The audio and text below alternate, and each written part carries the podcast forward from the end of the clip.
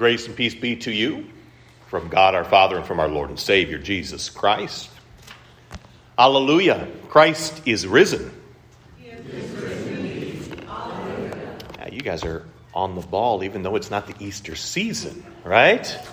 Because even though it's not technically the Easter season of the church year, well, because of the resurrection of Jesus, it is always the Easter season for us. His victory over death and the grave doesn't apply only certain times and under certain circumstances, but it is always in effect. And today we're celebrating All Saints' Day. On this day, we remember those saints who have gone before us, who have died, trusting in Christ. And we remember, as we talked about with the kids from Revelation chapter 7, how they have been washed in the blood of Jesus. And because of that, they are right now with the Lord in his presence. And even though their bodies have been buried and await resurrection. Their souls are with the Lord, and that day of resurrection will indeed happen. We know that on the last day, God will raise me and all the dead and give eternal life to me and all believers in Christ. This is most certainly true. And yet, this Christian hope, this hope that we live with every single day, is dismissed by the world around us. There's, there's more pressing things to be thinking about. There's an election coming, don't you know? And I don't know if you've heard, it's the most important one of our lifetimes. You've never heard that one before, have you? And what good is it to think about eternal life when there's so much living we have to do right now, right? YOLO, you only live once. You gotta, you gotta live it up right here and right now because uh, your time is running out. And of course, it is important for us to be active and to vote. And it's important for Christian voices to be heard in the political conversation. And yes, we are to enjoy the life that God has given us in the here and the now. But All Saints' Day reminds us that there is so much more. You don't only live once, resurrection life awaits. The kingdom of this world, all of the kingdoms of this world, they're all passing away. And in the new heavens and the new earth, God Himself is going to reign as king in such a way that there won't be any elections and there won't be any corruption.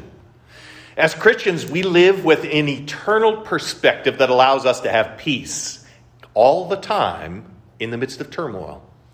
As, as Christians, we don't have to fear missing out on, because, well, time is slipping away. We only have so much time left.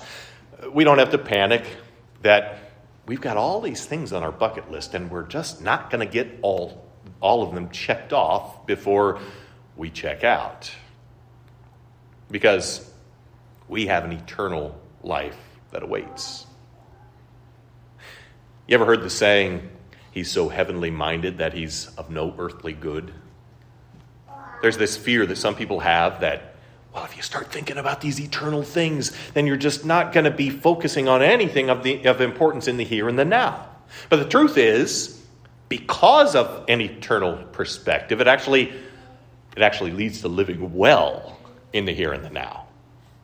Christians are called to fulfill their duties in their God given vocations, which means a lot of sacrifice. Parents, your job is sacrifice constantly on behalf of your kids.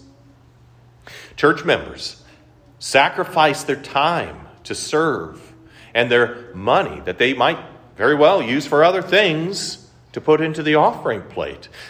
Children might miss out on activities that other kids are doing because keeping God first is of the utmost importance. And all of these sacrifices are made a whole lot easier when you know the promises of God that are everlasting. The Lutheran Reformation, as the conservative Reformation, kept a whole lot of those appointed days in the church year, those saints' days. Yeah, we know that everyone washed in the blood of Jesus is made holy and by definition a saint. Uh, the reason uh, that we kept these saints' days, though, is well, they're good examples.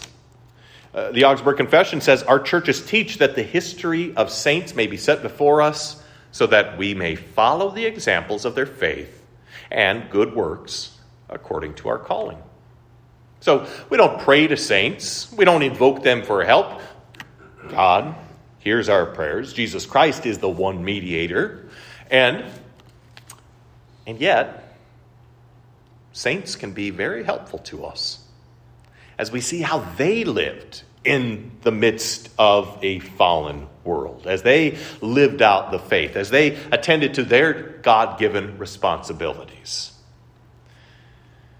Well, today you might be thinking about a given saint, a Christian who lived by faith and exemplified how a Christian ought to live. What a blessing it is that God has given us these examples to learn from and to inspire us. Living with the sure and certain hope of the resurrection changes our perspective. It changes it for the here and the now. We're free to serve without any fear of missing out. We're free to give generously because God's going to supply our needs in the here and now. And, and the abundance of God's blessings are going to be poured out in ways that we can't even imagine in the resurrection. But the world doesn't understand this. The world thinks we're crazy for living for eternity rather than living for the here and the now. Because the world denies that there is a resurrection that awaits and that salvation by grace through faith in Jesus Christ could possibly lead to a resurrection if there were to be such a thing. Uh, the appointed gospel reading for this Sunday, if we were going to use the lectionary readings for this Sunday, the 22nd Sunday after Pentecost, if you haven't lost count by now. It's from Luke chapter 20. And actually, I think it's a really perfect reading for All Saints' Day because it reminds us of resurrection life through Jesus. Let me read that with you here. From Luke chapter 20, beginning at verse 27. There came some to, or they, there came to him some Sadducees, those who deny that there is a resurrection. And they asked him a question, saying, Teacher, Moses wrote for us that if a man's brother dies, having a wife but no children, the man must take a, the widow and raise up the offspring uh, for his brother.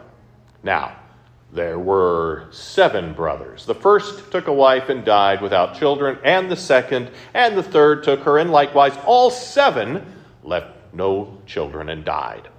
Afterward, the woman also died. In the resurrection, therefore, whose wife will that woman be? For the seven had her as wife.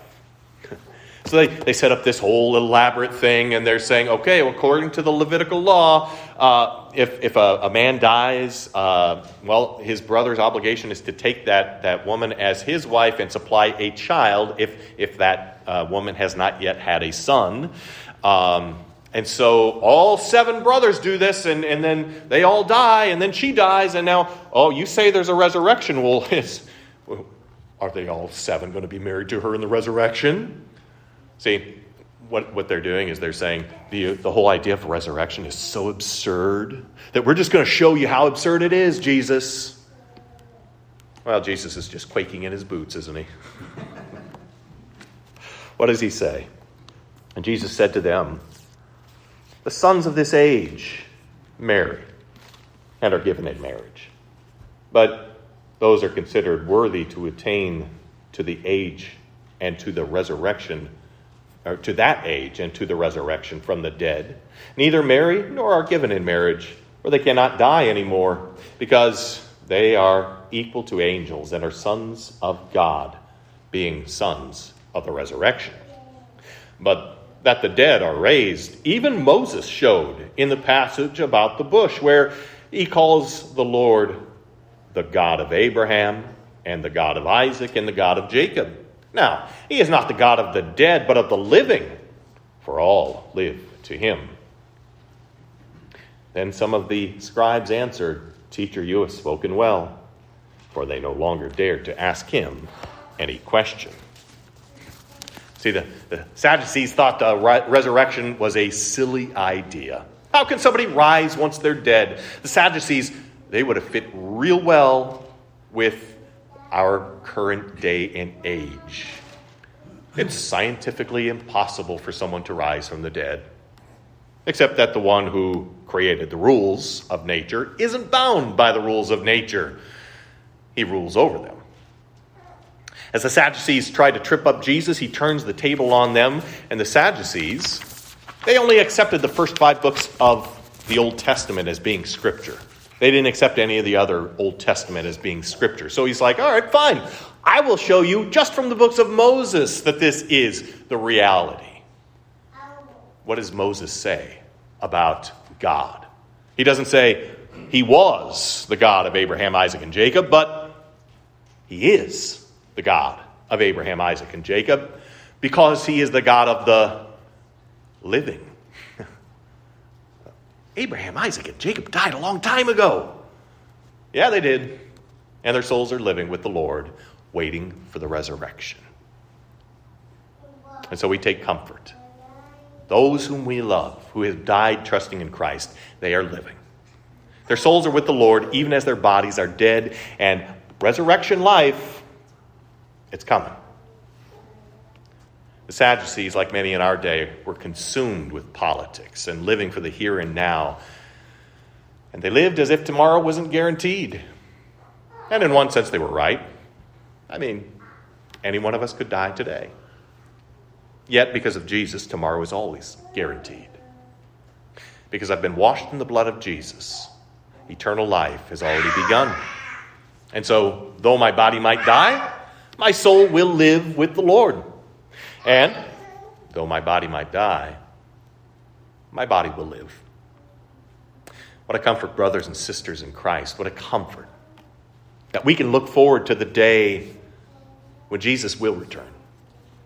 And those saints will be raised in perfect, sinless, immortal bodies to live with the Lord forever. And because we know that this will be, well, we can fulfill our God given responsibilities, in the here and the now without fear of missing out because there is an eternity of living to come. Hallelujah. Christ is risen. Is risen now, may the peace that passes all understanding keep your hearts and your minds in Christ Jesus to life everlasting. Amen.